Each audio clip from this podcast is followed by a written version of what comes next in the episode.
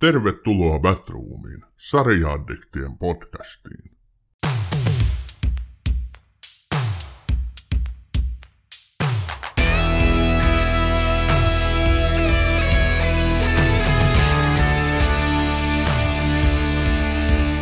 Tervetuloa Batroomiin, hyvät kuulijat. Nyt varoitus heti alkuun. Mulla on ollut pari viikkoa kestänyt sellainen lentsu, siis todellinen hilviö. Se on syönyt mut sisältäpäin täysin tyhjä. Eli älkää ihmetelkö, jos mun ääni muuttuu välillä zombiiksi tai saa vartin kestävää yskäkohtauksen. Mut joo, asiaan. Tänään käydään läpi loppuvuoden odotetuimmat sarjat ja Successionin viimeinen kausi, eli neloskausi. Ja onneksi me ollaan saatu paikalle kummankin aihepiirin todellinen asiantuntija, Batroom podcastin Ossi Rajala. Tervetuloa mukaan Ossi, mitäs kuuluu? Hei, Sami Kangasperko, Batroom podcastin päätuottaja, pääääni ja pää. Mukava olla täällä kanssasi, kuten, kuten tiedät, elämä on jännittävää ja vaihtelevaa ja siinä tapahtuu kaikenlaisia asioita, niin kiva, että me nyt päästään näistä erilaisista jutuista juttelemaan. Erityisesti minä viedättää tämä aihe perimys, eli succession. Tulevista sarjoista osaan ehkä sanoa jotain. Katsomme, mitä ne. sanoa osaan kyllä kaikenlaista, mutta se, että onko mitään tolkkua, niin se on eri asia harvemminhan meidän jutuissa mitään tolkkua, mutta täytyy vielä lisätä, että on mukava päästä taas höpiseen näistä kivoista aiheista, kun viime aikoina on ollut semmoista turbulenssia, varsinkin tuolla työmaalla, että on vähän siipi ollut maassa, mutta siipi nousee, kun päästään näiden aiheiden kimppuun.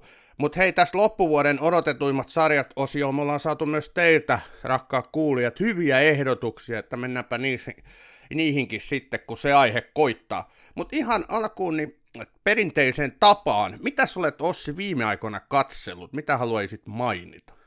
No mainitaan kaksi. Nyt on Netflix ollut paljon tuota ruudulla pyörimässä. Oli tämmöinen Netflixin sarja, joka on itse asiassa jo useamman vuodenkin siellä pyörinyt kuin Dead to Me, jossa on siis pääosissa pulmusistakin tuttu Kristina Applegate ja sitten Siinä itse asiassa, jos pulmusista puhutaan, niin siinä vilahtaa myös pulmusten äiti näyttelijä, jonka nimen nyt unohdin, mutta joka tapauksessa niin Dead to Me on tosi hyvä sarja. Se on aika, siinä on se pääjuoni vähän hupsuja, mutta sitten kun sä pääset yli siitä perusideasta, että mitä sinne niin kuin tavallaan tapahtuu, että okei, tämä on ihan mahdollista, että näinkin voi käydä, niin sitten tota, siinä on itse asiassa syvällistä, syvällistä draamaa ja semmoisia aiheita, joita tämmöisten aikuisten ihmisten kannattaisi joskus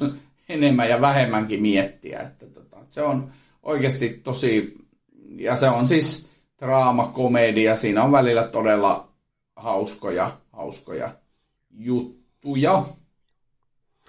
Okei, ja Netflixiltä löytyy, onko tämä monta kautta jo kestänyt? Jotenkin tuttu tämä nimeltä on, mutta en ole kyllä kattonut. No kyllä se jossain vaiheessa sulle se varmaan siihen etusivulle saattaa työtä, että no en mä tiedä, mutta joka, sä katsot niin eri, erilaisia tuotantoja kuin minä, niin tuota voi olla, että sun etusivulle se ei tunkeudu, algoritmi toteaa, että ei tuota se ei halua nähdä, mutta tuota, niin, niin, joka tapauksessa niin, joo, se on kolmas kausi ja jäi vähän semmoiseen, että tuleekohan tästä nyt sitten neljäskin, mutta siinä on semmoinen ihan sivuhuomio, että Kristina Applegate sai käsittääkseni tietää sen sarjan kuvausten aikana sairastavansa MS-tautia. Ja tota, se on se kol- kolmannella kaudella huomaa, että hän, ää, hänen, niin kuin, hän on saanut niitä MS-lääkkeitä. Ja se, se on monella tavalla herättää kyllä tosi paljon erilaisia ajatuksia, niin se Death to Me. Suosittelen kaikille. Okay. All right. No minä olen katsonut vaikka mitä. Mä vietin todellisen elokuva teatteripäivään, kun mä kävin lehdistönäytöksessä katsoa Kuolleet lehdet, eli Aki Kaurismäen uuden tuotteen, ja oli muuten hyvä. Mehän vähän jo höpistinkin siitä tuossa viime jaksossa alustavasti ton Nikke Leffahullun kanssa, että en mä nyt siitä sen enempää, mutta on erinomainen elokuva, käykää ihmiset katsomassa, suosikaa suomalaista elokuvaa, toivottavasti tämä voittaa Oscarin. Mä kävin saman illan aikana vähän niin kuin tasapainoittaakseni tunnelmaa, niin kaksi tuntia myöhemmin katsomassa Meg kakkosen, eli tämän esihistoriallisesta haista kertovan elokuvan, Jason, niin Jason Statham pääosissa. Niin tämä oli, tämä oli kyllä sellaista taas ilotulitusta, aivot narikkaan touhua, ettei paremmasta väliä. Mä viihdyin todella, eihän mä nyt odottanutkaan mitään kauhean laadukasta draamaa tai huippu hienosti viriteltyjä dialogeja. Ja tämä oli kyllä juuri sen arvoinen, kun ar- arvelinkin tämä Mek 2, että käykää ihmiset sekin katsomassa. Oi hyvä. Tämä ei ole, siis tuossa episodin, sanon nyt mikä on episodilehden podcast, tämä siis... Tuomiolla. Tu, tuomiolla podcastissa jo, jo, joku herroista sanoi, että tuota, Jason Statham tekee joka kerta aina paremman elokuvan kuin se edellinen on, niin tuota, mä, mä voisin, voisin kyllä hieman tätä kyseenalaista tätä juttua, mutta joku voisi kieltämättä, sanotaanko näin, kyseenalaistaa noita sun valintoja, vaikka se Kaurismäki näin suomalaisena tietysti on, on ehkä ihan, ihan asiallinen, mutta toi, toi on hyvä toi Stathamin leffa, arvostaa. Kyllä, just niin. Mutta tota sarjapuolella aloitin katsomaan Ahsokaa ja voi veljet on ollut hyvä sarja. Tämä on siis niin taattua hyvää Star Wars-laatua. Tässä on jedimiekkailu ja tässä on hyvä juoni, sellainen niin kiintoisa juoni, mikä vie eteenpäin, esittelee uusia hahmoja, mulle uusia. Nämähän on tuota piirrosmaailmasta tuttuja, kyllä Clone Wars piirrossarjasta tuttuja. En ole heihin aiemmin perehtynyt. Tässä on Rosario Dawson todella hyvä pääosissa – ja jo edesmennyt Ray Stevenson, rauha hänen sielulle. Kyllä vähän niin kuin suru tulee puseroa, kun näkee hänet tässä niin kuin pääosissa ja tajuaa, että tämä oli hänen viimeinen tekele, mutta Assoka on todella hyvä. Tätä on nyt kaksi jaksoa vielä. Tänään itse asiassa nyt keskiviikkona, kun tätä tallennetaan, niin on tullut toiseksi viimeinen ensi viikolla sitten kauden päätösjakso, että en usko, että sarja tosta nyt ainakaan romahtaa. Että todella iso suositus Ahsokalle, joka sä oot takannut sitä kattoa. En ole vielä. Onko se nyt tullut jo kaikki vai? No mä just sanoin, hyvin kuunneltu. Kaksi jaksoa vielä. no mä katson sen kerralla sitten. Loistavaa. Kato kerralla. Onko sulla siellä jotain mainita vielä? No, toi, mun just pitää tarkistaa, että mä en puhu läpi ja päähän, eli on kattonut melkein kokonaan Netflixiltä ton hiiltyneet haaveet, kohan se on. Siis tuo, joo, hiiltyneet haaveet. Espanjalainen sarja. Sanoiko sulle Ursula Corbero nimenä mieleen? Mitä? Ei sano kyllä mitään. No aika hauska. Se on Rahapajan Tokio. Aa, se onkin hyvä näyttelijä. Joo, ja se on itse asiassa pääsee tuossa tota, tässä tota, haamu, haaveissa, niin hiintyneissä haaveissa pääsee loistamaan mun mielestä paljon paremmin kuin rahapajassa. Ja, ja tuota, sitten siinä on vielä se rahapajasta tuttu pahis Kandia on tässä yhdessä roolissa tuossa hiiltyneissä. Mutta se on, tota, se on ihan kiehtova, en tiedä. Kokonaiskuva ei ole vielä muodostunut, koska ongelmaa juuri ratkaista ja muutama jakso on näkemättä. Että katsotaan sitten seuraavan kerran, kun yhdessä tallennetaan, että, että oliko se sitten hyvä vai mitä, mutta tiheä tunnelmainen ja jännittävä ja hyvin, hyvin kuvattu teos on kyllä. Mutta saanko mä sen jälkeen, kun sä puhut varmaan vielä jotain suosituksista, niin mainitaan hieman tuosta teidän edellisestä jaksosta. Kyllähän sä saat antaa palautetta ilman muuta jos se on korrektia ja hyvin muotoiltua. Mutta mun on pakko tästä taas sanoa, että ilmeisesti Netflixin algoritmi syöttää sulle noita espanjalaissarjoja sitten edelleen, kun viime keväänä kovasti vietit aikaisi siellä es- Espanjan auringossa niin kuin TV-ruudun välityksellä, niin tämä sama kuin jatkuu. Joo, kyllä se espanjankielisiä sarjoja, siellä on ihan oma semmoinen siinä valikossa, se työntää eurooppalaiset ja sitten espanjalaiset sarjat mä en tiedä, oikeasti se algoritmi on vissiin aika fiksu. En tiedä, mutta, en tiedä, mutta luulen. Mua taas sitten algoritmi ruokkii tämmöisellä tähdissä, tähdissä pyörimisaiheisilla elokuvilla ja sarjoilla, eli Mä otin Apple TV Plusan pitkän tauon jälkeen, kun olin odottanut todella pit, tai niin kuin paljon tätä Foundation-sarjan kakkoskautta, eli säätiö.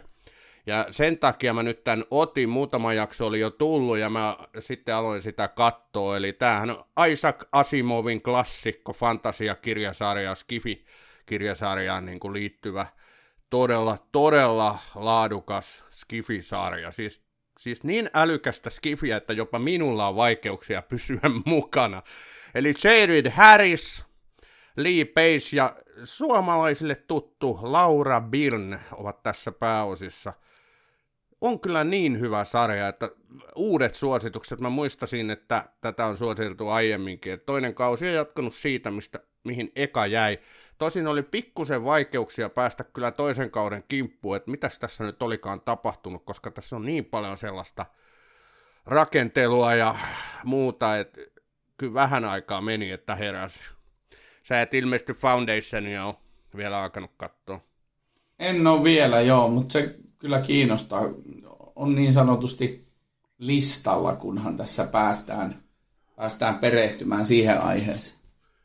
Joo, ja sitten sit mun on pakko mainita, että mä oon myös lineaarista televisiota katsonut pitkästä aikaa, eli Masterchef Professional Suomi on tullut katteltua, kun ne laittaa ruokaa, ja Tämä on nyt mulle vähän semmoinen guilty pleasure juttu, että sitä on ihan pakko vahdata, miten ne huippukokit niitä valmistaa ja vielä huipummat kokit sitten arvostelee ja nälkähän sitä kattoessa tulee.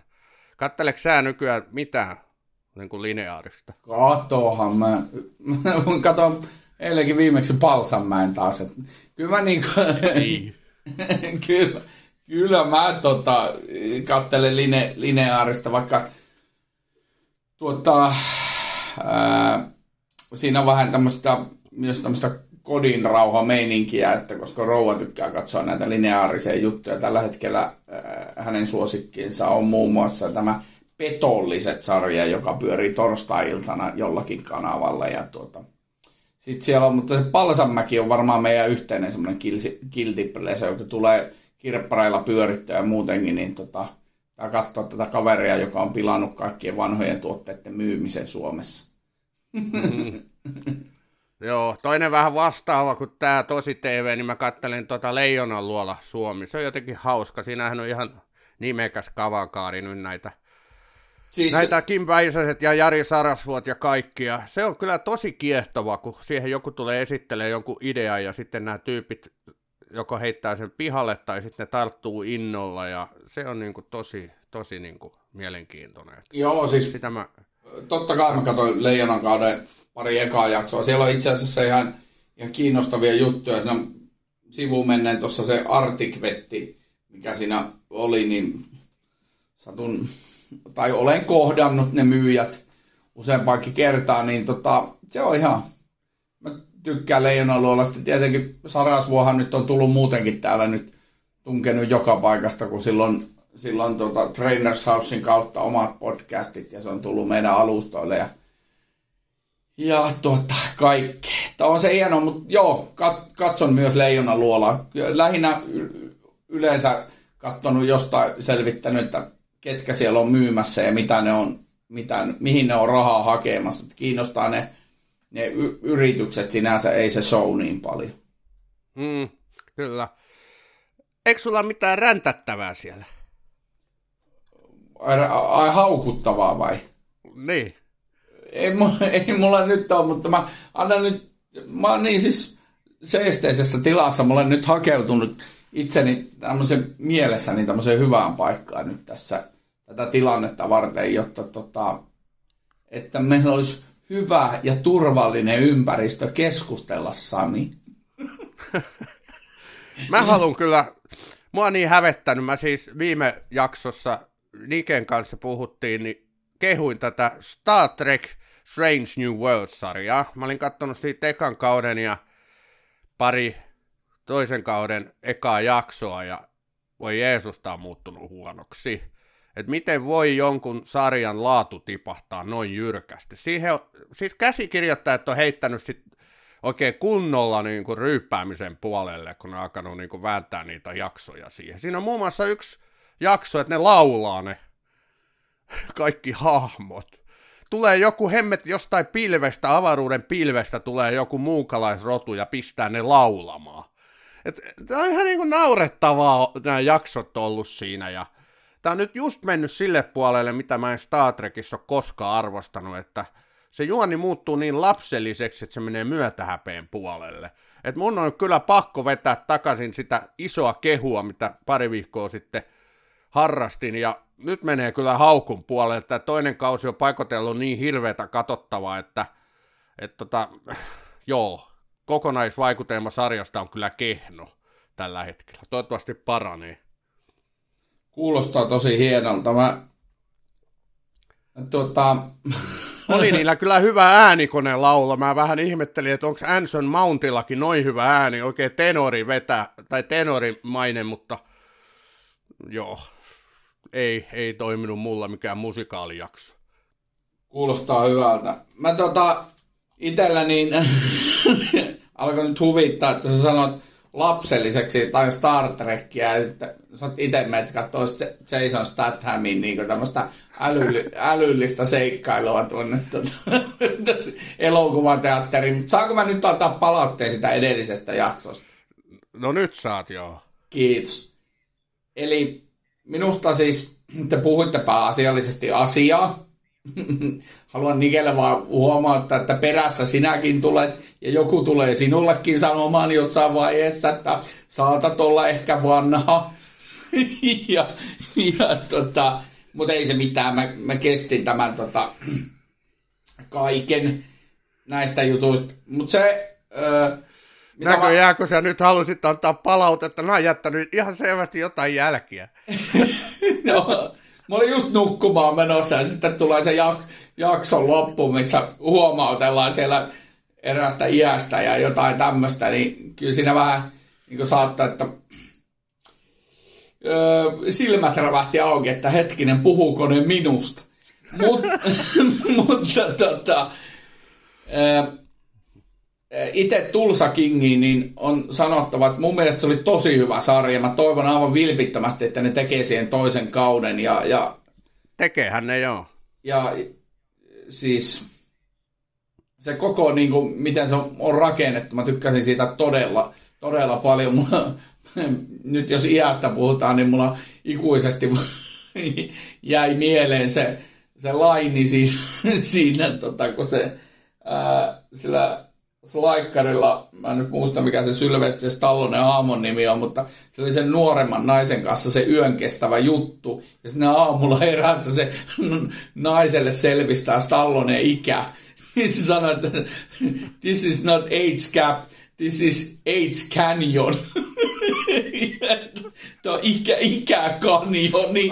Ja, ja että tämä ei ole niinku ikäero, vaan tämä on ikäkanjoni. Ja, ja tota, muutenkin se oli mun mielestä Sheridan onnistunut siinä jotenkin rakentaa sen sillä niin aika hienosti. Kieltämättä siinä oli vähän turhaa semmoista niin kuin, mun on aina vaikea edelleenkin niin mieltää Sylvester Stallone oikeaksi näyttelijäksi, vaikka onhan se tehnyt Kaplandia ja kaikkia muitakin semmoisia ihan oikeitakin elokuvia. Ja sitten jos ajattelee, niin näitä Rokin jatko-osat ja Rokissakin itse asiassa se ihan näyttelee, sitä voi sanoa niin kuin näyttelemiseksi, jos nyt sitten taas verrataan vaikka Ramboihin tai tommosiin, missä ei, se ei ole näyt, se on vain jotain Mä muistasin, että, mä muistasin, että silloin Ysärillä, kun me opittu tunteen, niin mä jopa suutuin sulle verisesti, kun se haukui Sylvester Stallone, ja meillä oli joku keskustelu, että se vaan nauroi, että sanoi, että eihän se osaa yhtään näytellä. Ja sitten mä, mä taisin ottaa sen vähän itteeni sen palotteen, mutta musta tuntuu, että meidän ei nyt kannata palata siihen Tulsakin Fuupari-jaksoon, vaan mennä eteenpäin, vai haluatko nyt vielä jotain tähän kommentoida? No, palaute on nyt otettu vastaan ja kiitämme siitä. No ei mun mielestä, Fu, mä lyhyesti sanon vaan, että Fubari oli mun mielestä lapsellinen, mutta tota, ei siitä sen enempää. No niin, ei siitä sen enempää, koska nyt me menemme meidän teemoistamme toiseen, eli loppuvuoden odotetuimpiin sarjoihin, ja tämä oli kauhean mielenkiintoista ja hauskaa koota näitä. Mitäs tota Ossi? Anna palaa, mitä sä nyt nostat sieltä? Mennään vasta vuorotelle. No mulla on kysymys tähän liittyen. Koska sä kuitenkin nostat tämän, ja koska tämä on nyt noussut joka paikassa esille. Kerro mulle, että kannattaako mun nyt alkaa katsoa sitä Lokia niin siitä ykkösestä, nyt ensimmäisestä jaksosta, vai pitääkö mun katsoa kaikki Avengers-elokuvat, kaikki Wolverine-elokuvat, kaikki, kaikki Marvel-elokuvat. Että kaikki ta- 30. Niin, että mä tajuan, mitä siinä Loki-sarjassa tapahtuu. No lohduttaudu, että et sä silti tajua, mitä siinä Loki-sarjassa tapahtuu. Ala katsoa sitä Lokia nyt vaan ekasta kaudesta.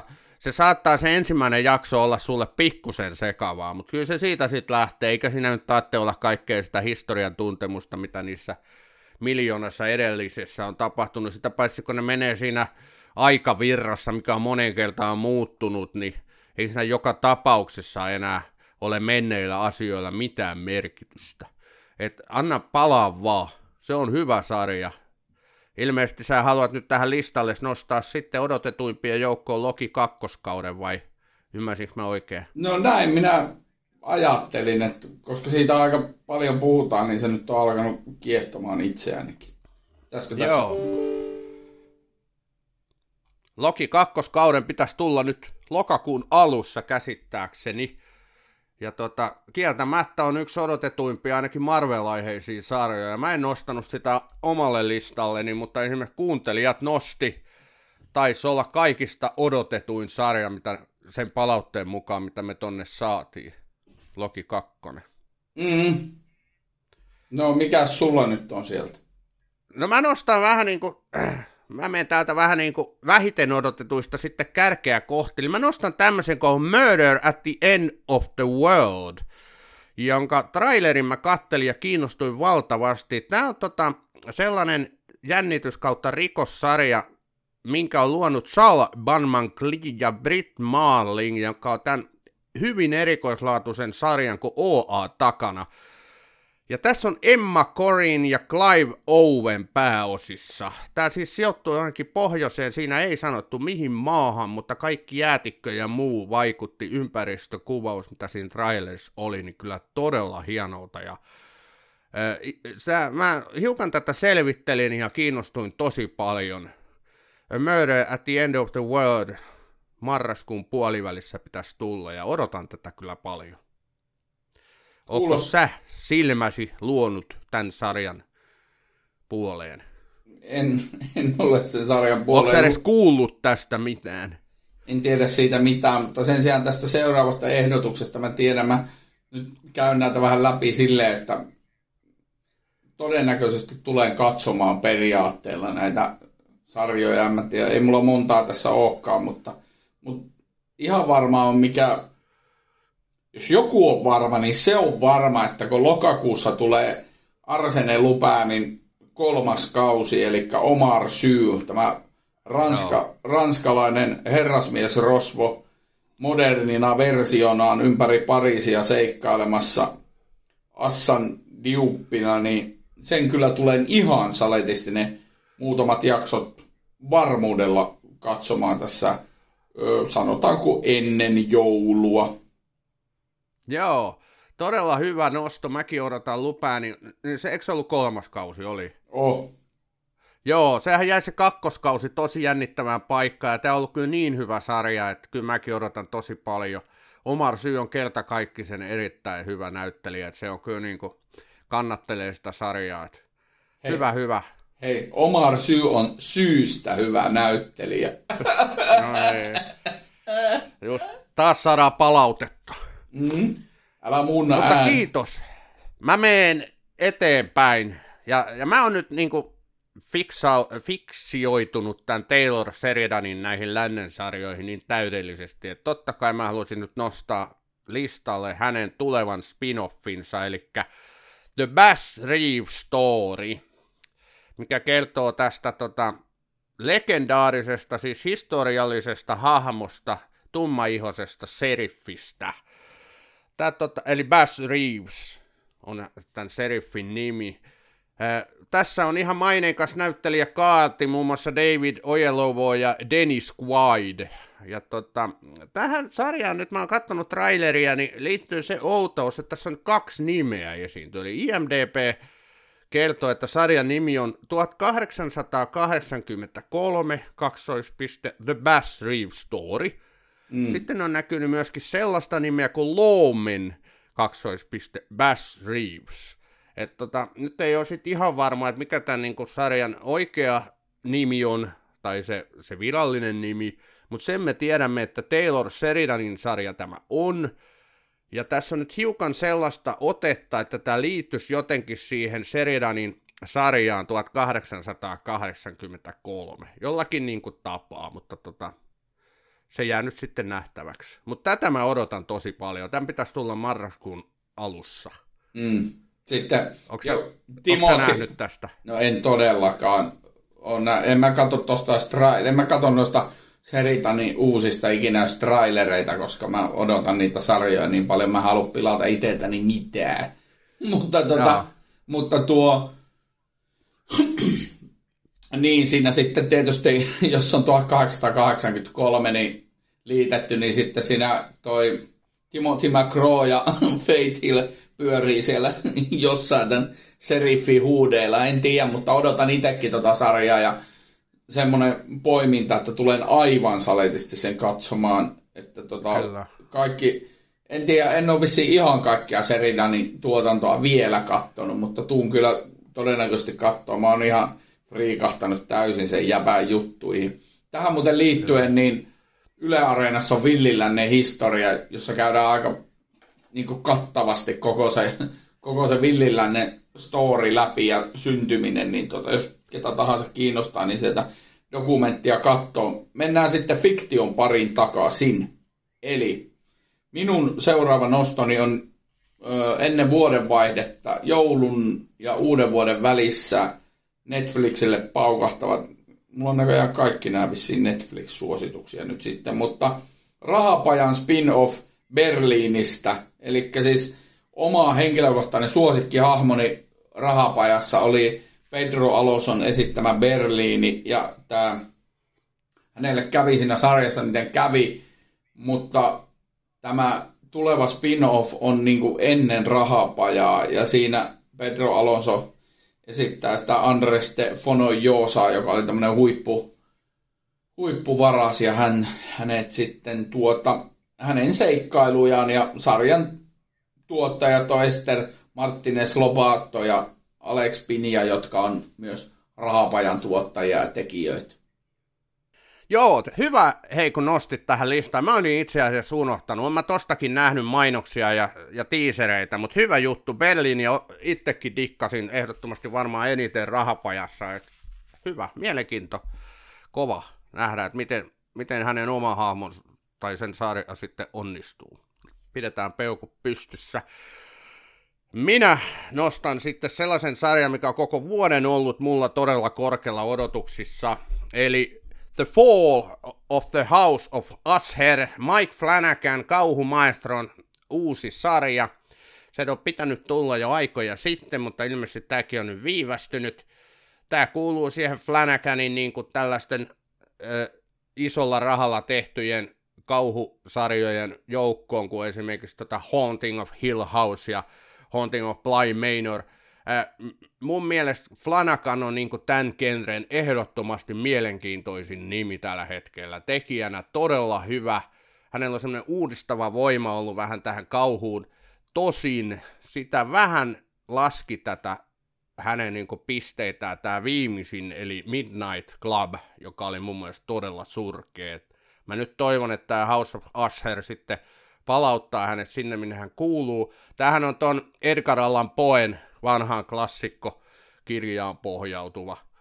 Tämä ei nyt ihan puhdasta kauhu ilmeisesti oo, mutta kyllä niin kaikki ne, mitä mä oon lukenut ja trailerit nähnyt ja näin, niin iso kiinnostus sarjaa kohtaan. Tässä on Henry Thomas, vanha kunnon Elliot-poika taas vauhdissa, no vähän vanhempana, ja Mark Hamill, eli Luke Skywalker – Tämä tulee lokakuun 12. päivä pitäisi tulla Netflixiin, jees.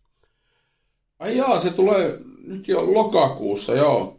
Tota, lueskelin tuosta, se oli monella listalla, jenkkilistalla odotetuimpia sarjoja, koska se perustuu tosiaan tuohon Edgar Allan Poen kirjaan ja se on Ja siis muuten ihan sivumennen mainiten, niin nykyiset TV-tuotannot ja sarjat niin perustuu aika isolta osin jonkun novelleihin tai kirjoihin, että se on kyllä ihan yksi oma bisneslajinsa tässä viihdeteollisuudessa tämä kirjojen kuvallistaminen. Mm, sekä o- elokuvissa että sarjoissa. Kyllä, ja odotan kyllä. Flanagan on, on hyvä. En ole katsonut tota mainitsemasi, minkä sarjan sä nyt haukuit siinä sitten. Mutta... Midnight Club. Joo, en ole sitä nähnyt. Kyllä, mutta Haunting of Hill Housein sä oot, koska siitä me tehtiin aikoinaan jakso. Oh, on totta kai.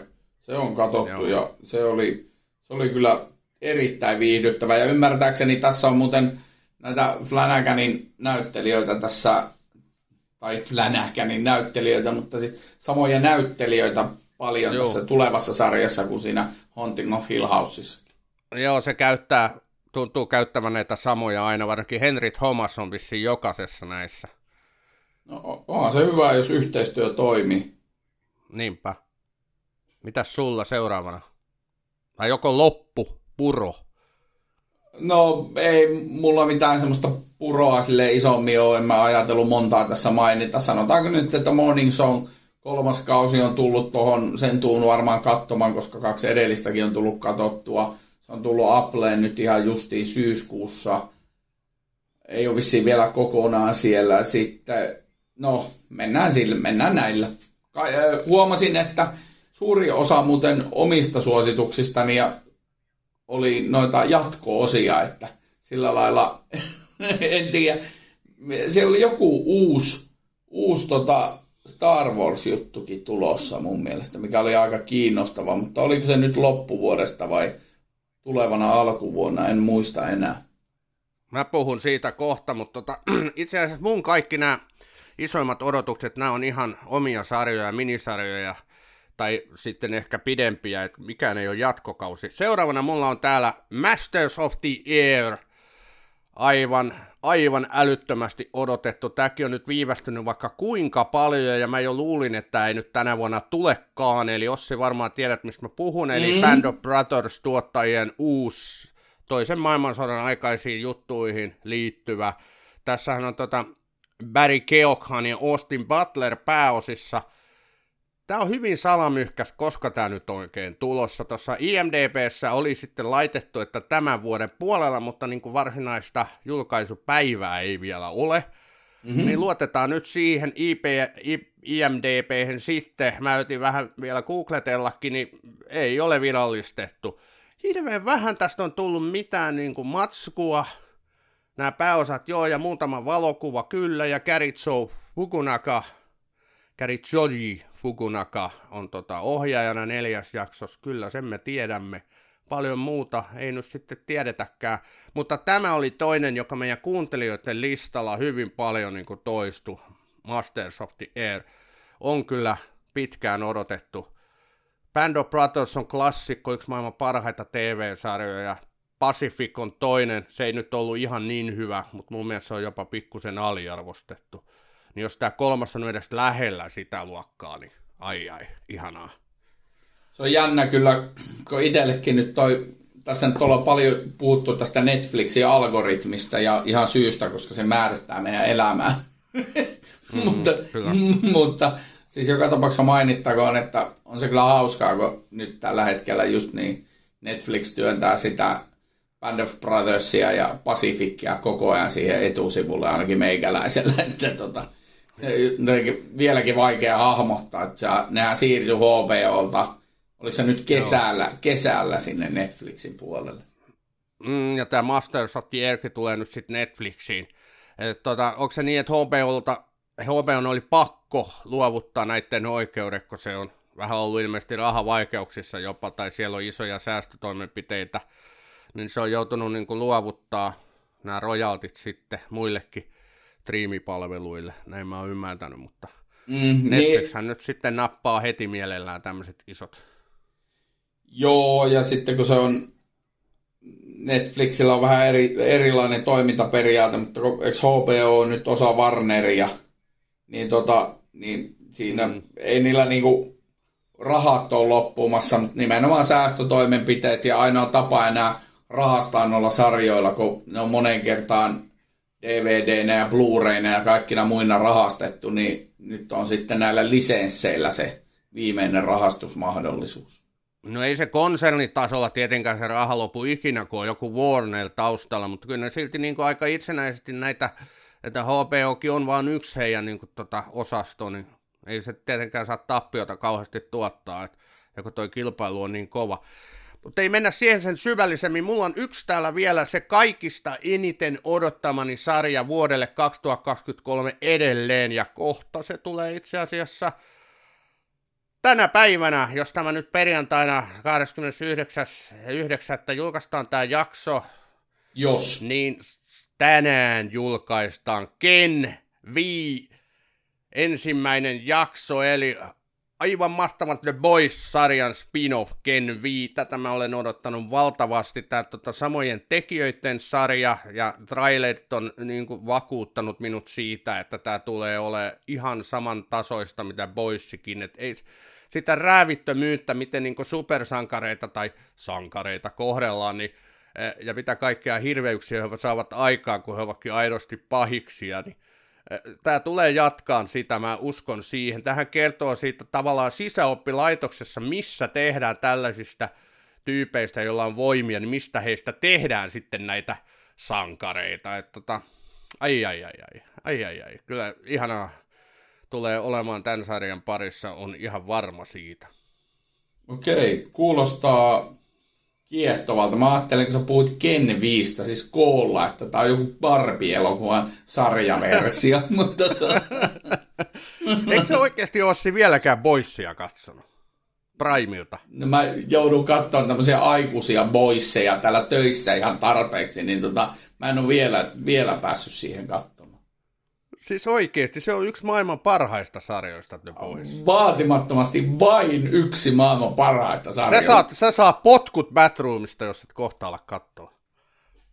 Sun pitää tota, käydä, käydä jossain terapiaistunnossa keskustelemassa näistä asioista. Miten sä käsittelet tämmöisiä tilanteita, että joku ei ole katsonut jotain TV-sarjaa. niin.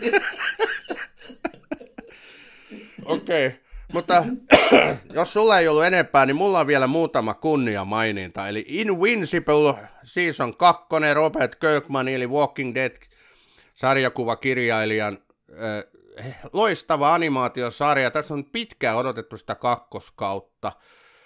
Ääninäyttelijöinä Steven Join, J.K. Simmons ja Sandra Oh odotan kovasti. Loki 2 tulikin jo mainittua – sitten tämä Continental from the World of John Wick, mistä hiukan toi Nikke avaski, kun Nikellä on nämä suhteensa tonne Amazoniin, pe- äh, Pesokseen ja kumppaniin, hän on saanut jo Continentalia kattella kauan aika sitten, niin kiinnostuin kovasti, meillä Gibson siinä pääosissa. Sitten tämmöinen kuin Monarchs, Legacy of Monsters, jossa on muun muassa Kult Russe, niin tässä on niin räävitön traileri ollut, että siinä niin Kodsillat ja King Kongit painii, ja tämän pitäisi olla joku, onko tämä nyt minisarja vai pidempikin sarja, niin onhan tämä nyt pakko katsoa, että marraskuun puolivälissä on tulossa.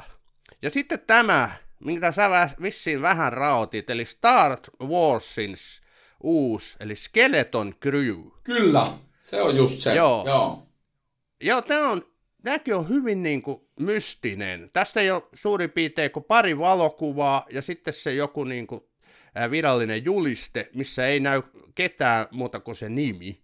Ja, mutta tässä on kuitenkin Jude Law muun muassa pääosissa, eli tämä on ihan live action sarja. Ja tämänkin pitäisi vissiin tulla vielä loppuvuoden aikana, että kummallisesti ne pitää nyt kynttilää vakanalla. Tuli mieleen, että johtuukaan se siitä, kun nyt on toi Hollywoodin lakko, tai siis käsikirjoittajien näyttelijöiden lakko ollut, niin ne on joutunut vähän himmailemaan näitä julkistusmuodollisuuksia. Mutta tota, luulisin, että tätäkin oltaisiin rummutettu jo pitkään. No rumpuahan lyöty, mutta ö, nyt tällä viikolla, kun tämä ehkä mahdollisesti tulee ulos tämä meidän jaksomme, niin nythän on tullut tieto, että se lakko nyt olisi ainakin päättymässä mahdollisesti. Niin käsikirjoittajien lakko on päättynyt, mutta ne näyttelijät ilmeisesti jatkaa edelleen tai jotain. Aivan. ihan kartalla nyt. E, siis etkö ole amerikkalaisten näyttelijöiden ammattiyhdistystoiminnasta nyt kartalla? Siis... En ole saanut viimeisintä muistiota ja Hollywood Reporterin uusin lehtikin on vielä lukematta. Aivan käsittämättä. Ota suora kontakti Susan Sarandoniin, niin tiedät, tiedät kaiken, mitä tapahtuu. No niin.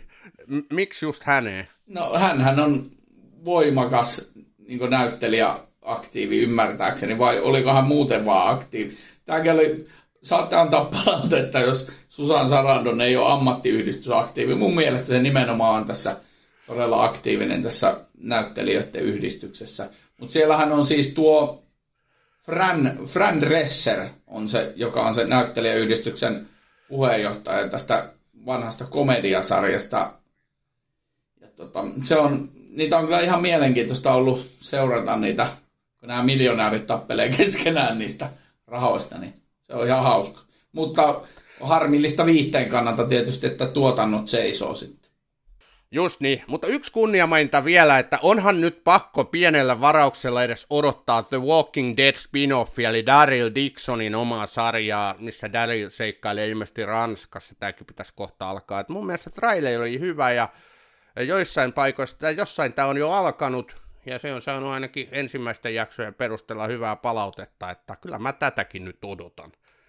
Jossain on alkanut. mitä, mitä, tuo, mitä tuo lause piti sisällä?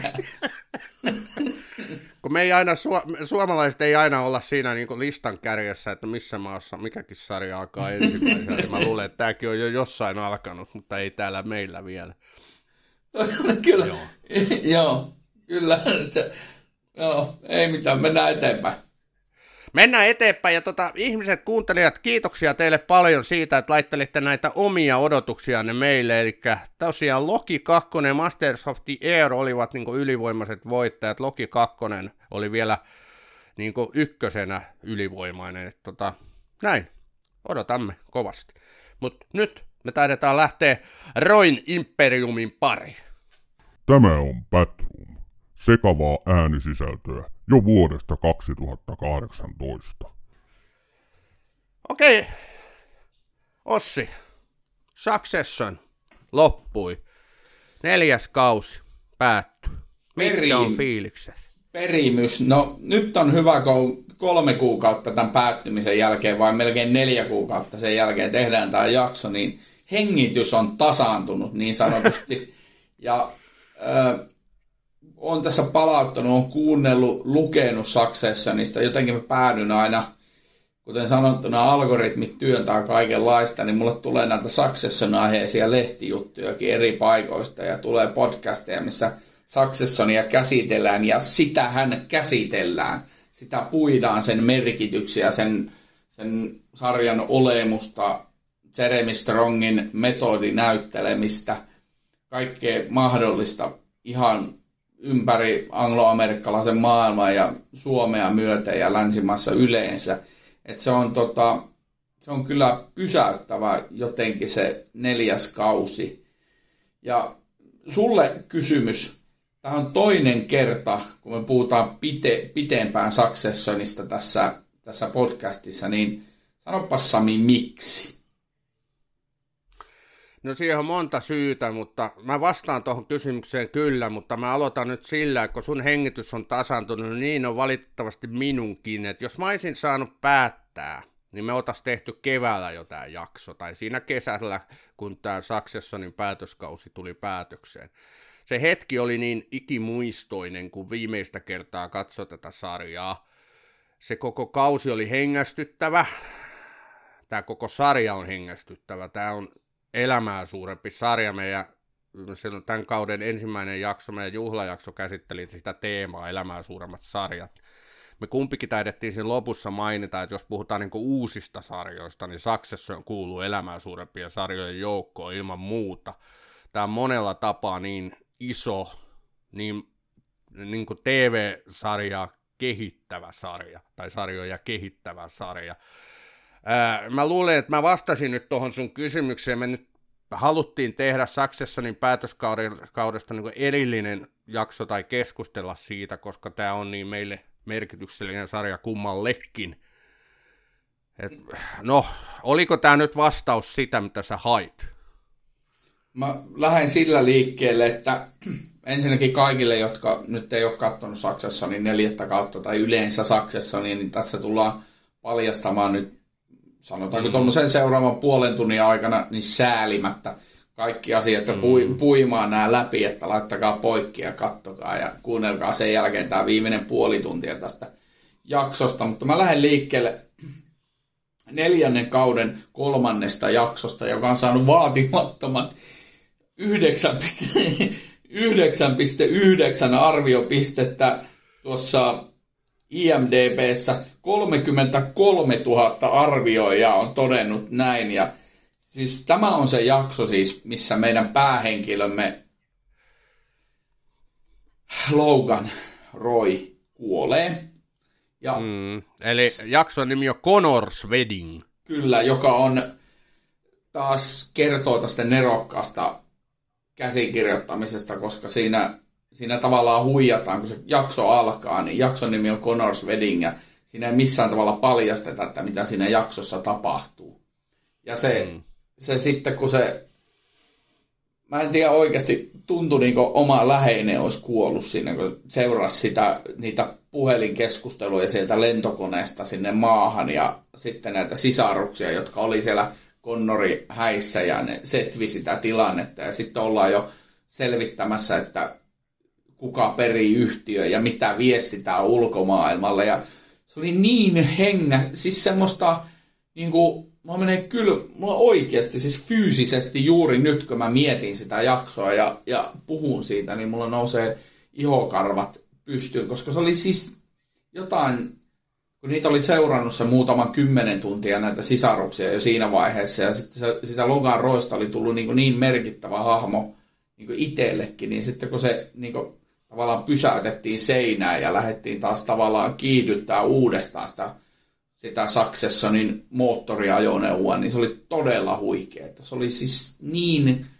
ah, se oli äh, hyvin sanottuna niin kuin, no mä oon sanonut miljoona kertaa tästä parasta televisiota, mitä on kattonut silloin ja tällöin, mutta mut se oli niinku, se oli hieno hetki. Se oli komea mm. hetki. Se oli upea jakso.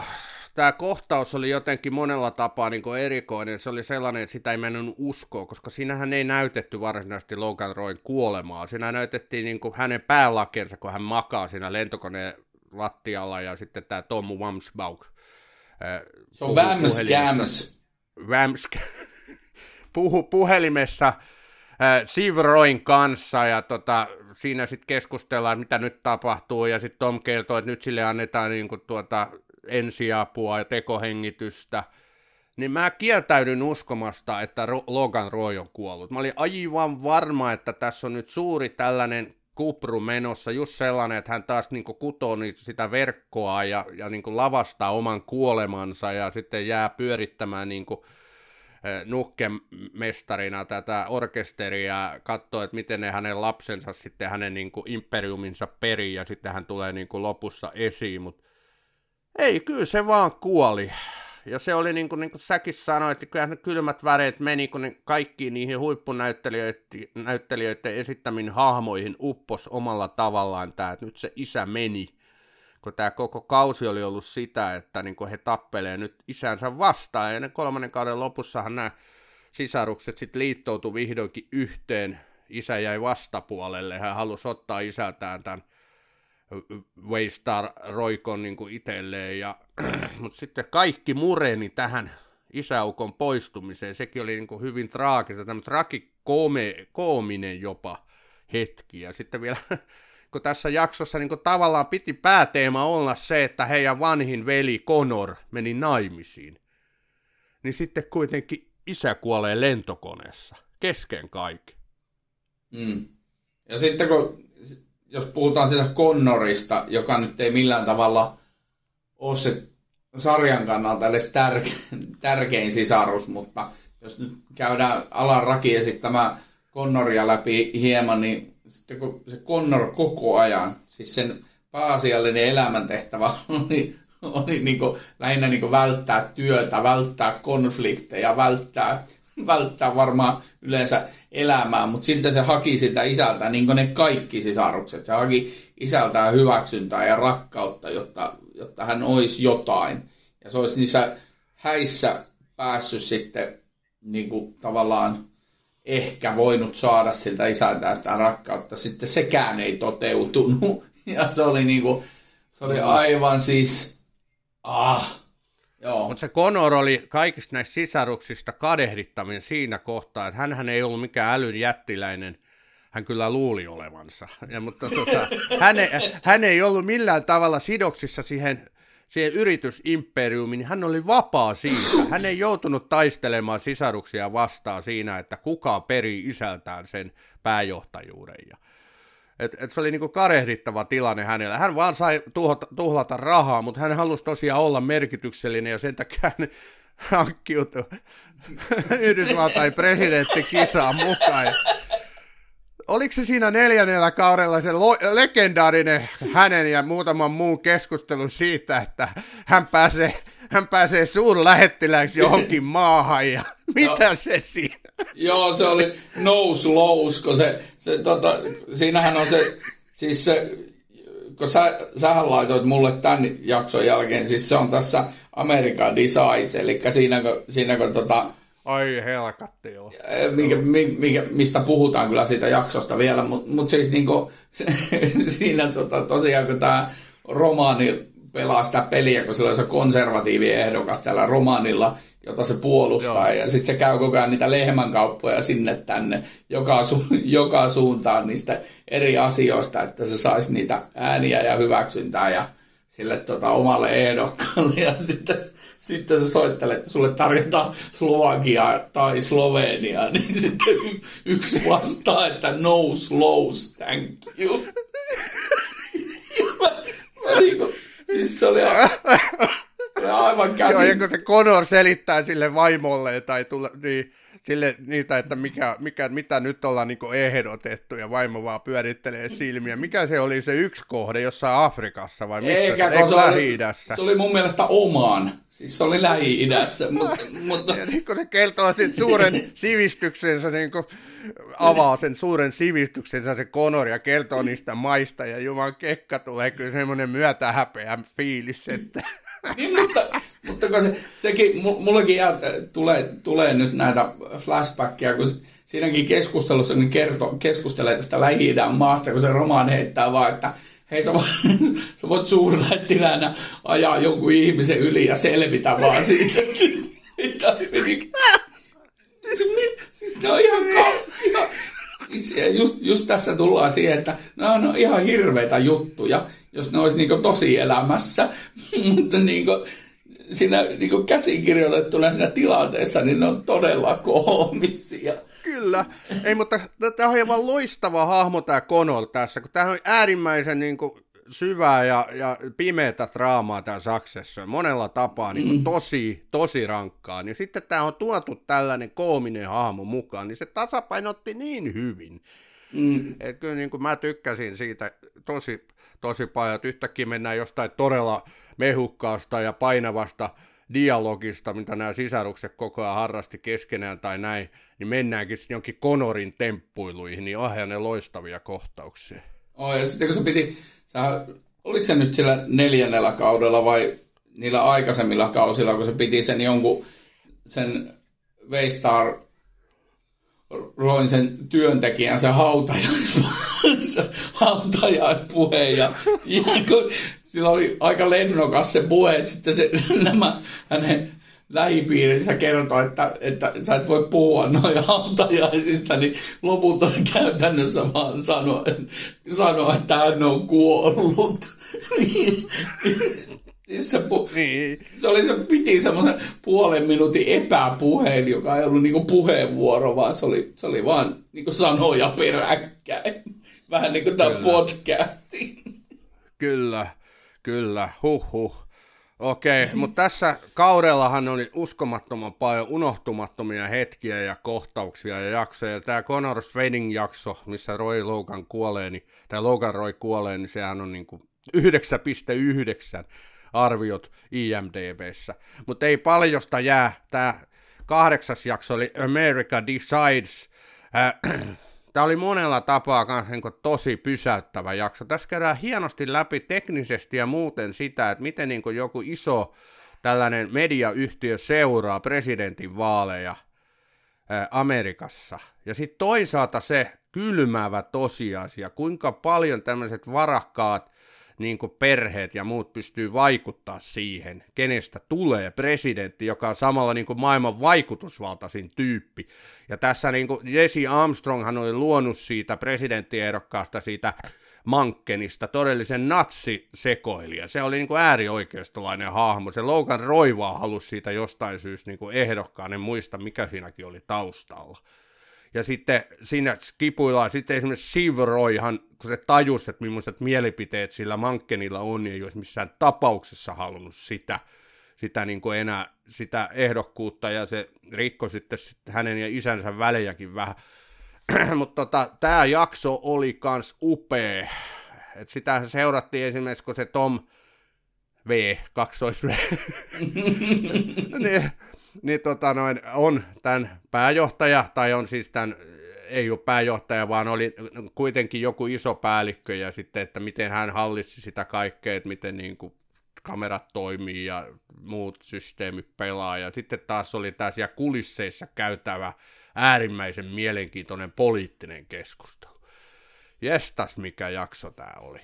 Ja sitten siinä oli niinku aivan absurdi se, kun siinä tuotiin tai näiden henkilösuhteiden kautta tuotiin se tavallaan maata, näitä presidentin vaaleja koskettava ja tavallaan tietysti kun puhutaan Yhdysvalloista, niin koko maailmaa koskettava totuus, että miten niin kuin, tavallaan huteralla pohjalla kaikki meidän päätöksenteko lopulta on, vaikka me luullaan, että nämä järjestelmät on demokratioita ja me ollaan niin kuin, koko ajan niin siellä langoissa vetelemässä niitä hommia, niin sitten no, Roman heittää jollekin siville, siville että mit, miten se sanoisi? No siis buuhuu sitä, niin että niin kuin se Shiv sanoi sitä, sille romaanille, että se on käytännössä natsi, niin buuhuu natsi sinne, natsi tänne. Joo, se on muuten todella hieno se heidän keskustelu siinä, koska Siv on aidosti pelokas ja Siv niin argumentoi, ettei me voida päästää tämmöistä henkilöä Amerikan presidentiksi. Ja, mm. ja käyttää niin tosi hienoja esimerkkejä siitä, mutta sitten Roman heittää vähintäänkin yhtä nerokkaita näitä tämmöisiä tämmöisiä one-linereita just siitä, että natsit sinne, natsit tänne, että ei se niin sille ole mitään merkitystä, että hehän sitten niin pitää langat käsissään. Ja sekin on niin jesta sentään, kun se on hieno keskustelu. Sitten, silläkin halutaan niin tätä yhdysvaltalaista järjestelmää kritisoida osuvasti, että kyllä se niin tämmöistä sarkasmia pitää hirveästi sisällään se, kun ajatellaan jotain Fox-imperiumia ja, ja Trumpin aikaa ja muuta, että se mitä tiedotusväline sanoo, mitä siinä lukee, niin se nähdään sitten tavallaan, ei, ei sillä totuudella ole enää niin paljon merkitystä, vaan sillä, että miten se esitetään. Niin, no, sä oot usein sanonut, että meidän podcastin idea on niin nämä, näiden sarjojen tarinat, että se on se, mistä me puhutaan, niin eihän tosiaan totuudella ole, nykyisin puhutaan totuuden jälkeisestä ajasta, mä en jaa sitä ilmaisua purematta niele, mutta on se totta, että se tarina voittaa aina sen totuuden. Ja se on niinku toisaalta myös niinku vähän karua, että se kuvataan tuolla tavalla tuommoisessa huippusuositussa ja hyvin tehdyssä sarjassa, koska me aletaan uskoa siihen tarinaan ja sitten tavallaan pikkunen kaveri Hämeenkyrössä tai, tai jossain Detroitin lähiössä Jenkeissä, niin sitten se niin menettää uskossa siihen demokratiaan, että okei, ei meillä ole mitään yksilöinä mitään valtaa, koska nämä raharikkaat päättää kuitenkin kaikesta. Niin se se on tavallaan niin kuin, se on vähän semmoinen karukin lopputulos voi olla tässä ja yksi tulkinta. Kyllä. Mutta tämä kausi on täynnä näitä huippuhienoja dialogeja ja kohtauksia. Yksi niin kuin kovimpia, mistä mä sulle mielestäni laitoin silloin viestiä, oli se, kun Tom ja Siv seisoo siellä parvekkeella ja riitelee. Muistatko? Tota, se kohtaus, se kertoo varmaan minusta ja mun elämästä aika paljon, että se meni mulla todella siis vahvasti tunteisiin. Se meni, siis sehän kuvastaa tilannetta kaksi ihmistä, jotka ei enää tiedä, että ö, rakastaako ne, jollain tavalla ne toisistaan välittää, kuten me tämän, tämän sarjan päätöksessäkin voidaan huomata. Mutta onko se välittäminen niin kuin aitoa tunnetta vai onko se vain pragmaattista semmoista käytännöllisyyttä? Siitä se jää lopulta vähän leijumaan. Mutta se, miten ne loukkaa toisiaan, mm. miten aitoa niin kuin, öö, mä katsoin, puhuttiin tästä lineaarisesta TVstä, mä katsoin edelleen vain elämää, katsoin viime perjantainakin, ja siinä Akiville Yrjänä CMX-laulaja sanoi hienosti, että me rakastetaan eniten niitä, jos tietää meistä kaikista eniten paskaa.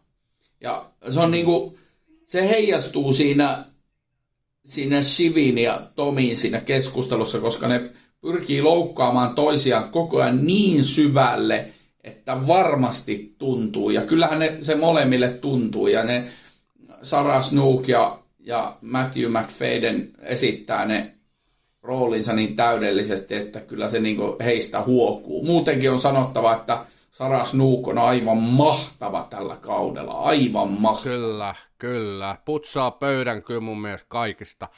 Mutta toi on äärimmäisen hieno kohtaus vielä siitä, että kuinka rauhallisia he siinä on. Eivät he huuda toisille, okei hiukan korottavat ääntä, mutta se tulee niin painavana se, se loukkaus, kun sä esität sen sillä terävästi. Kyllä. Mutta et huudat toisella päin naamaa, että se miten loukataan on vielä tässä niin kuin se, Kyllä. se juju. Et, voi Jeesus sentään, miten se on rakennettu se kohtaus ja se keskustelu. Se, kyllä niin kuin veret seisauttava muisto tulee mulle tosta, ja, ja sitten kun ajattelee sitä heidän tarinansa kaata, Sivon raskaana, kohta mennään siihen loppufinaaliin, mutta et, oho, mikä juttu sekin oli, mutta tässä on niin, kuin niin paljon, tässä on myöskin vähän kevyempiä kohtauksia, tässä on se, kun tota Alexander Skarsgård näyttelee niin loistavasti tätä ruotsalaista supermiljardööriä, joka on sen kehittänyt sen somepalvelun ja mille nyt sitten tätä Waystar roikkoa niin esitetään, että hän ostaisi sen. Ja sehän on niin tämän koko kauden semmoinen tavallaan iso teema, että myydäänkö se vai jääkö se. Ja, ja sitten kun he käy sitä vääntöä siellä vähän niin kuin kulttuurillisista lähtökohdista, mikä on amerikkalainen kulttuuri bisneksen pyörittämisessä, mikä onkin tämmöinen skandinaavinen ja, ja, ja voi estää sentään, ne on hienoja keskusteluja nekin.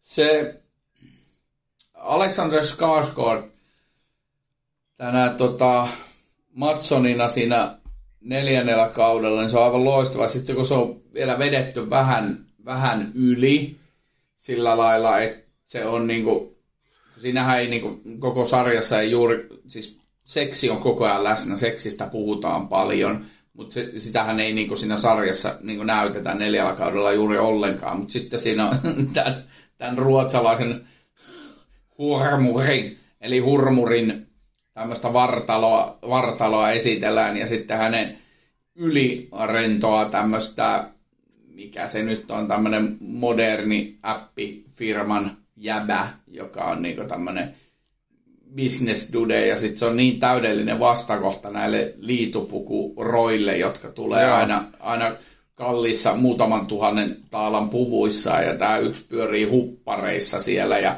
se on hyvä, kun ne menee sinne Norjaan, Norjaan siihen ihmeelliseen... Niin Norjas, oliko se norjalainen vai ruotsalainen? Ihan sama silti. Siis firma oli norja, äh, ruotsalainen, mutta ne meni Norjaan siihen johonkin ihme, ihmeelliseen kettuketöriin siihen tapahtu. Niin menikin jo. Ja sitten ja sit nämä pyörii... Siellä missä... oli just tätä kulttuurillista yhteentörmäystä pikkusen paljon havaittavissa. Joo, Joo, ja sitten siinä nämä pyörii nämä ruotsalaiset siellä niissä fjellreveneissään, niissä vaatteissa. Se oli jotenkin siis, siis todella niin kuin, Joo, en, en tiedä. Siis... Se Armstrong halusi sillä kaikella myös esittää, miten tämmöinen vanhanaikainen business tai tämmöinen business imperiumi, miten se on rakennettu ero tästä, mikä on modernia ja nykyaikaa ja todennäköisesti tulevaisuuttakin. Että tulee näitä, tiedätkö näitä isoja startuppeja, jotka menestyy ja, ja sitten ne pyörii huppareissa ja kaikessahan Suomessakin Supercellin kaverit ja Rovion kaverit, niin eihän niin mistään puvuissa paljon näy, vaan just tämmöisissä rennoissa meiningeissä, ja se yrityksen pyörittäminen on ihan erilaista kuin näissä vanhoissa systeemissä, niin sitä haluttiin niin kuin tässä kauden aikana myöskin kuvata. Mm, joo, no ei hankala ajatella tosiaan Kodisoja ja Westerpakkaa tuommoiseen tommoseen, tota, veistaa roihin, että kyllä ne saisi tähän Matsonin firmaa aika helpommin sopeutettua. Kyllä. Mutta hei, mennään nyt näihin näiden hahmojen niin lopputarinoihin. Mm. Kun on viimeisessä kaudessa kyse, ja joka ikinen näissä näyttelijöissä vetää niin kuin parastaan. Et se oli niin kuin, tulee jopa oikein niin kuin haikea ja surullinen olo, kun tajuaa, että näitä ei enää nähdä missään. Et Tämä neljän, neljä kautta on niin lyhyt aikaa, että he sai kehitettyä sen hahmonsa siihen pisteeseen, mihin se nyt oli tavallaan kehitettävän, mahdollista kehittääkään. Hän sanoi se Jesse Armstrong, että hän tajusi sen jo varhaan, että neljäs kausi tulee olemaan viimeinen, koska sitten ei olisi ollut enää mitään uutta annettavaa näille hahmoille. Niin kyllä nämä niin jästäs sentään mitä näyttelijätyötä. että jos nyt lähdetään vaikka Roman Roista, niin mitäs mieltä, mites, mikä oli hänen, hänen tarinansa sitten lopussa? Niin sä et koskaan vastannut mulle, kun mä kysyin viestillä, että muistaakseni mikä oli Romani eka, eka repla, joka kelpasi jokaisen podcastin aloitusrepliikiksi. No mikä se oli? Hei hei motherfuckers! Oliko se siis ensimmäisen kauden ensimmäinen repla, mitä hän heitti? Ensimmä, Kieran Kulkkinin ensimmäinen repla tuossa sarjassa. Hei hei motherfuckers! Mutta... Ja se voisi olla kyllä viimeinenkin, vaikka se näin kyllä sanoo, mutta se istuu siellä paarissa. Hän vapautui sitten, nyt hän ei taatte isänsä Imperiumia niin kuin, tai paljon siitä enää välittää. Mutta kyllä hän niin kuin... Äh, mitä? Äh, toi Jesse Armstrong tai sitten toi se sarja yksi tuottaja tai joku sanoi, että, että tota, ei sille Roman Roillekaan hyvin käynyt sitten lopulta, että, että tuosta jos lähdettäisiin tutkimaan, että miten se eteni, niin se...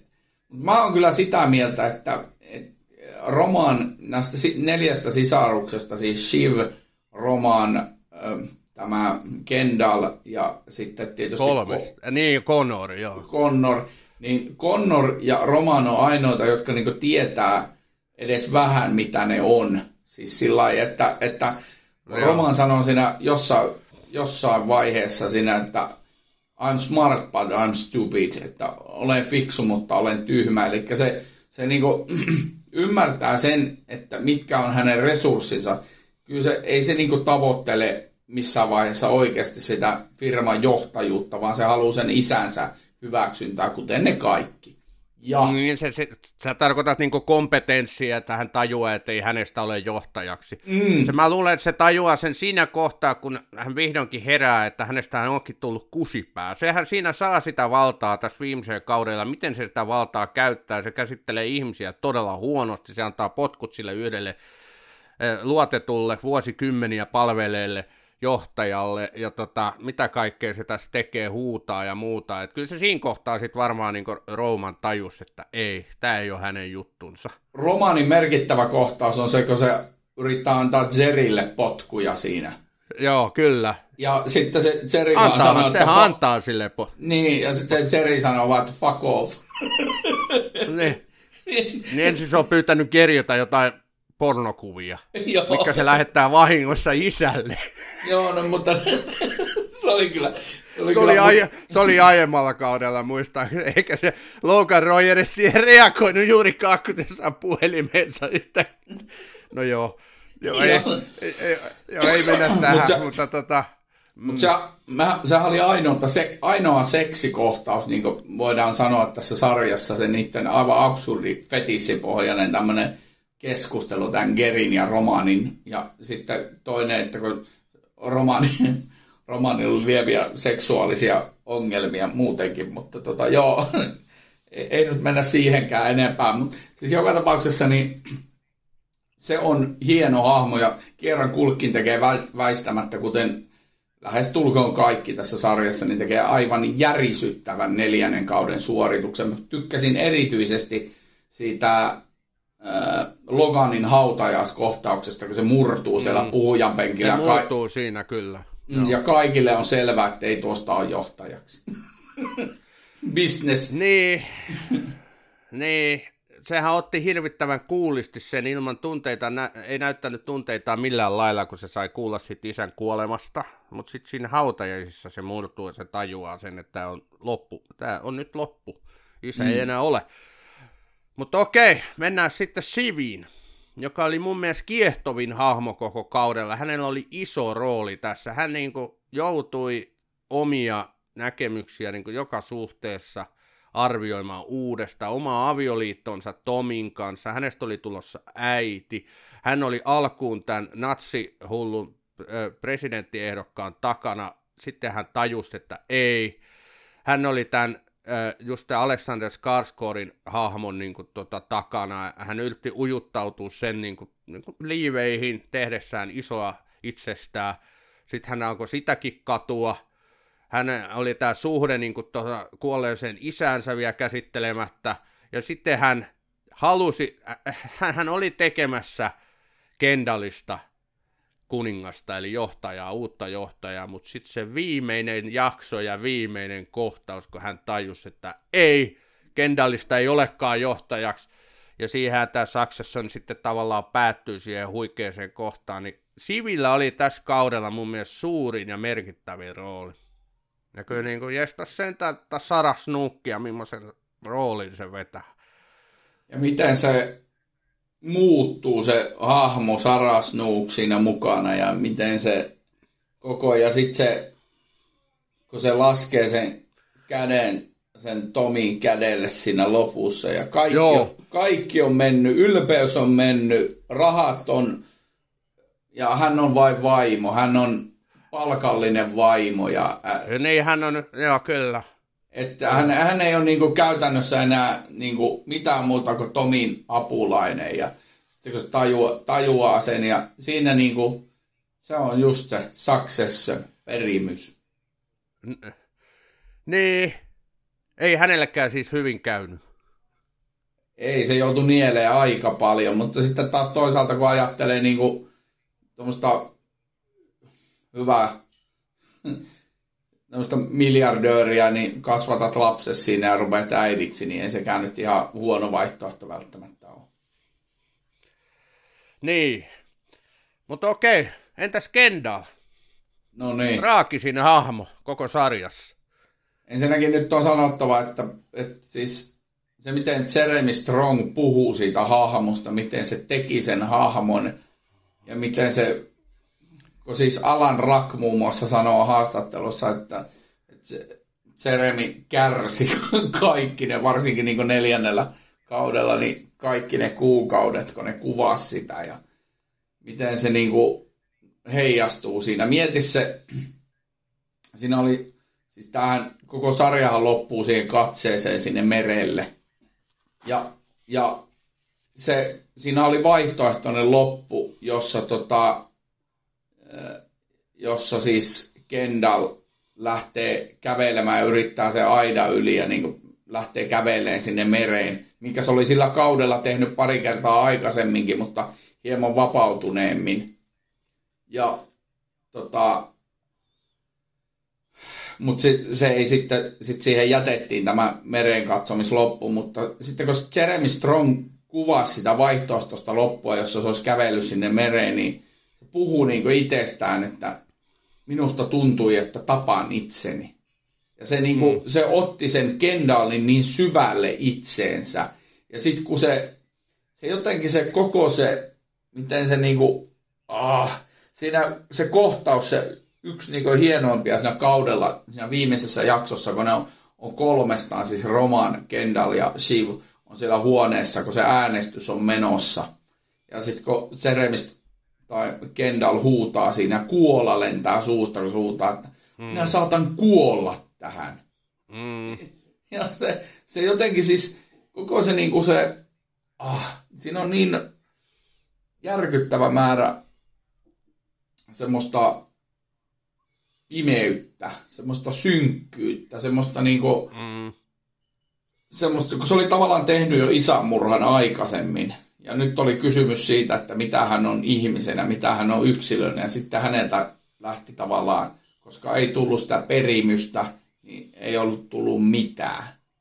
Mm, hänen koko elämänsä oli seitsemänvuotiaasta asti tähdännyt siihen, että hänestä tulee isänsä perillinen tai periä tämän imperiumin johtajana. Hän, se oli hänen suuri elämäntehtävänsä. Hän oli pistänyt kaiken tähän. Hän oli menettänyt, ajanut perheensäkin pois, vaimonsa, kaiken.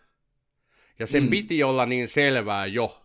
Se on siihen viimeiseen niin kuin, tota, keskusteluun asti, siihen äänestykseen asti se, se näkyy jo. Se oli niin lähellä jo, että hän pystyi tarttumaan siihen, kunnes sitten se Siv muuttaa kantansa täydellisesti ja Rooman se on pysäyttävä hetki, kun hän kävelee sinne rantaan, ja, ja se oli pysäyttävä lukea Jeremy Strongin haastattelua, kun hän oli metodinäyttelijänä mennyt aivan liian syvälle tähän rooliinsa, ja, ja se kertoi, että hän oli lentänyt Tanskaa, missä heillä on niin kuin talo lähellä tuota meren rantaa, ja e, hän oli kattellut sitä tota noin melta ja tehnyt pitkän kävelyn, istunut siihen rannalle ja sanonut, että adios, Kendall. Eli hän oli vihdoinkin päässyt siitä eroon.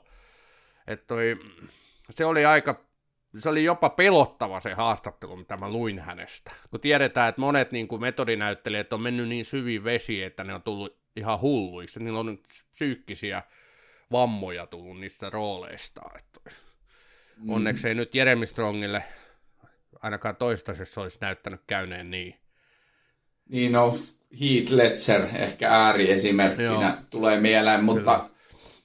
Niin ja kyllä kun lukee, mitä Daniel Day-Lewissillakin on aikoinaan käynyt, sillä on mennyt vuosikausia päästä eroon jostain yhdestä roolista, niin on se aivan No tiedätkö siis, että Jeremy Strong on ollut Daniel Day-Lewisin avustaja?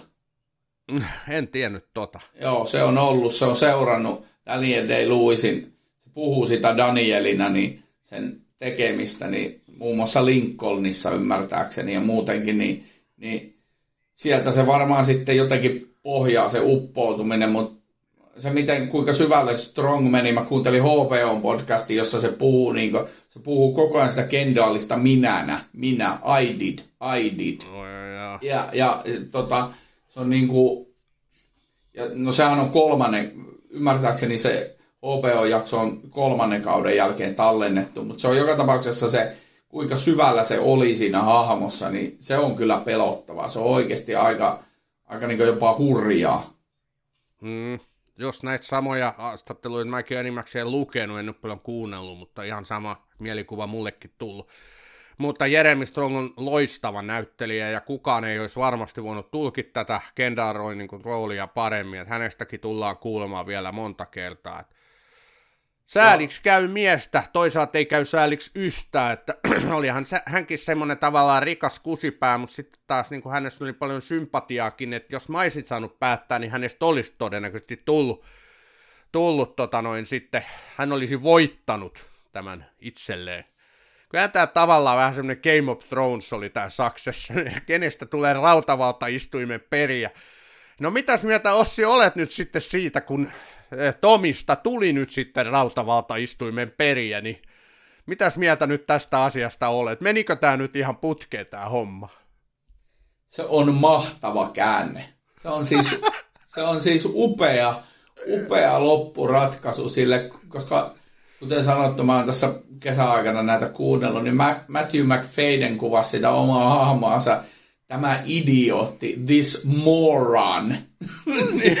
puhu, puhuessa Tom Vamskässistä ja, ja sehän oli siis pitkään siinä sarjassa semmoinen niin ääliö sivuhahmo, joka, joka niin rakentaa tietä niin from rags to riches, että mennään niin näitä ryysyistä rikkauksiin ja, ja rakennetaan sitä tietä ylöspäin koko ajan. Ja sitten se teki aina, oliko se nyt se kolmannen kauden pääteema, sillä oli se, että joutuuko se sinne vankilaan vai eikö se joudu, vai oliko se toisella kaudella, mutta joka tapauksessa yhden kauden mittainenhan se oli se sen seikkailu siitä, että joutuuko se linnaan niistä laivayhtiöiden sekoilusta vai eikö se joudu. Ja, ja sitten siinä oli se hieno yksi niin kuin, kohtauksia, jota mä katon aina, jos mulla tulee huono mieli. Mä katon sen safe room, eli se paniikkihuone kohtauksen, kun se saa raivo raivari sille Gregille, että sinä et jätä minua ja alkaa paiskoa sitä niillä täysillä limukkapulloilla. se on heittää ja sitten kun se lu, luin sitä kohtauksesta, kun siis Nicholas Brown, joka näyttelee Gregia, sehän, sehän on tosi pitkä jätkä, kun se oikeasti joutui väistelemään niitä pulloja, kun Matthew McFadden heitteli niitä. Joo, se on, kun mä en ottanut alkuun selvää, että onko tämä tämän niin sarjan pelle, tämä Tom. Mm. Sehän oli pelle, mutta sitten taas se oli oikein semmoinen ihana niin perseen nuoli ja opportunisti, että sehän nyt sitä roita sit koko ajan sen siinä ensimmäisellä kaudella antaa sille killon lahjaksi ja mitä kaikkea, että tota, ja, ja niin kuin ui koko ajan lähemmäksi sitä Logania, ja mä ajattelin, että Logan nyt pyyhkii tuommoisella niin kuin takamustaa, mutta sitten taas se taisi mennä sille Loganille aika hyvin läpi se kuitenkin hänen niin perseen nuolentansa, että kai se Jesse Armstrong halusi tai siis hei, nyt mä esitän sulle kysymyksen, tai sanon, että onko sä kuullut, millä tavalla Jesse Armstrong vastasi tähän lopetukseen? Kun sitähän on tivattu siltä, että miten tässä nyt näin kävi? En, Onko sä kuullut, mitä Jesse Armstrong vastasi? Mä, en, mä en ole varma, mitä sä tarkoitat. Sano vaan. Me halusimme tehdä mahdollisimman perversin lopetuksen. niin, ja hän, on... oli päättänyt jo, hän oli päättänyt jo ajat sitten, että Tomista tulee se periä. Mm. Ja hän halusi just sitä, että näinhän maailmassa aina käy. Että ne perseen nuolijat, liiveihin uijat, niin pääsee sitten pisimmälle. Että kyllä se niinku, tämä oli perversi lopetus, että Tomista tuli pääjohtaja. En oikein usko, että hän kovin menestyksekkäästi veistaa roikoa tulee sitten. Ei kun sehän myi sille Coachoille sen, joo, niinhän mm, siinä sitten Se myi Coachoille sen ja Matsonhan siellä kikkailee sitten taustalla, mutta Mut... Niin, mutta siis taas, kyllähän se Tom oli just sellainen niin kuin opportunisti, että sehän nyt sen Matsonin sai vakuutettua siitä, että hän on paras johtaja. Et, ja sitten Matson heitti sen Sivin niin kuin krukkasen niin ulos siitä touhusta. Et. No kai se tajusi, sä, siis Matsona oli ihan random jätkä, siis sillä lailla, että sehän, sehän vaikutti niin tämmöiseltä välillä jopa vähän epätasapainoiselta, eli niin semmoiselta, joka tekee ihan täysin fiilispohjaisia päätöksiä, niin sen takia se heivasi sen sivin pois siitä, koska se ei niin voinut luottaa, että Siv kuuntelisi, tottelisi häntä. Ja, Joo. Ja. Se halusi nimenomaan tämmöisen helpon marionetin, kyllä. kyllä. Eli se Matsonhan pyörittää sitä Tomia ihan miten haluaa, ja sitäkin se Armstrong on niin kuin kertonut, että tässähän se nähdään. Eli ei todellakaan ollut kyse mistään monarkista, kuninkaallisesta, kun puhutaan Tomista, vaan foolish, äh, siis narri. Mm. Eli näin siinä niin kuin kävi, niin ehkä tämä on nyt just se perversi lopetus, mitä se Armstrong tarkoitti jos ajattelee näitä hahmoja, joita, joiden kanssa tässä nyt paljon neljä kautta pyörittiin, just Cousin Greggia ja, ja Jerryä ja Carl ja Frank siellä niitä, niitä johtohahmoja yrityksessä ja, ja näitä, näitä monia muita, no Rava ei paljon ollut se Kendallin vaimo, mutta sitten siinä oli näitä Loganin naisia ja muita, niin, niin olihan se niinku siis Greg ja Tom nimenomaan oli niitä niin kuin tämmöisiä huvittavia sivuhahmoja tavallaan siinä pitkään. Mutta sit, sitten niin Disgusting Brothers, niin kuin se Greg puhuu sille yhden kerran. Ja, ja siis niin kuin, se, miten se sitten lopulta meni se koko juttu, niin joo, aika, aika hauskaa ja ehkä, ehkä siinä on... Niin, niin narrit se... nousi valtaistuimelle. Joo, mm. vertauskuvallisesti. Itse asiassa siitäkin oli lyöty vetoa, että siitä Krekistä tulee periä. Mm. se, se olisi ollutkin oikein sellainen niin kuin kunnon lopetus, että se, se olisi noussut pääjohtajaksi, mutta joo, mutta kyllä niin kuin, puhutaan vielä hetki tässä Successionin merkityksestä. Tämä sarja kuuluu ehdottomasti mun kaikkia parhaiten sarjojen listalle hyvin, hyvin sinne kärkipäähän. Että kyllä niin kuin aivan loistava sarja. Mä, mä tykkään siitä Armstrongista, kun hän osasi lopettaa myöskin tämän täydellisesti huipulla. Hän on hyvin analysoinut sitä, miksi hän halusi näin tehdä. Ei ollut enää mitään annettavaa, ei ollut hahmoissa enää kehitettävää, ei ollut... Hän on sanonut hyvin avoimesti myös sen, että hän on nyt uransa huipulla, hän ei koskaan enää pysty käsikirjoittamaan mitään sellaista, mitä Succession oli. Hänhän on sanonut näin suoraan. Mm. Ja hänestä se tuntuu todella pelottavalta. Mutta niin kuin rehellisesti kaveri puhuu, Mut... Iso, isot on kyllä niin kuin kynnykset ylitettävänä, jos meinaa tämän vielä ylittää, mutta eiköhän äijästä kuulla jatkossakin. Mä luin, luin jostakin tota englantilaisesta TV-kriitikon kolumnista, luin sen ajatuksen, että et, sitten taas toisaalta niin tuommoista sarjaa ei olisi voinut tehdä 20 vuotta sitten. Ei sitä olisi ensinnäkään otettu sen järkyttävän kielenkäytön takia, niin sitä ei olisi otettu tuotantoonkaan.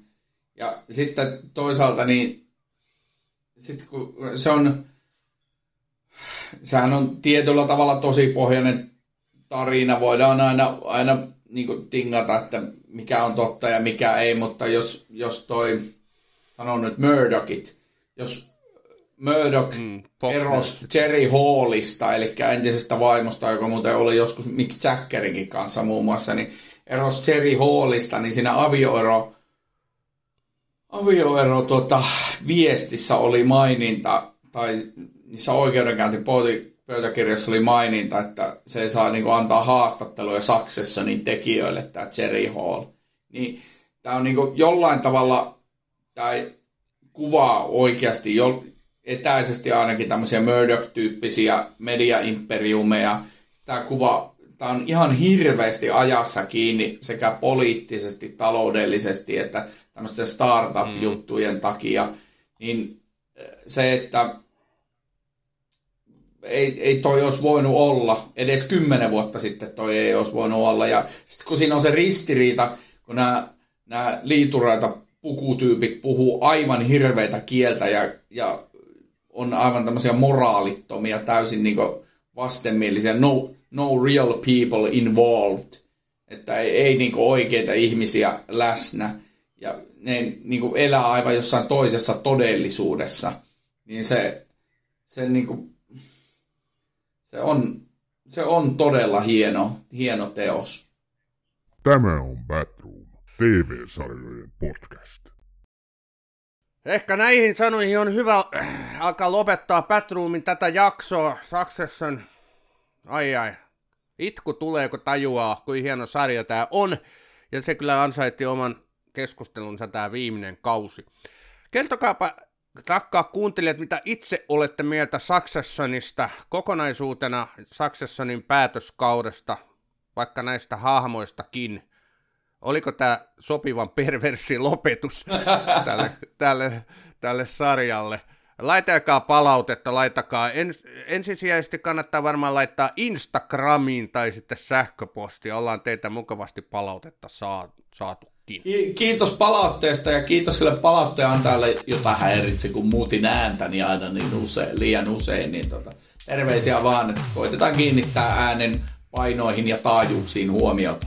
Joo, ja mäkään en naurannut niin naurettavalla tavalla tässä jaksossa mielestäni niin paljon kuin aiemmin. Ja kiitos sille palautteen antajalle, joka arvosteli mun tapani nauraa. No siis, sehän on raskas, mä ymmärrän.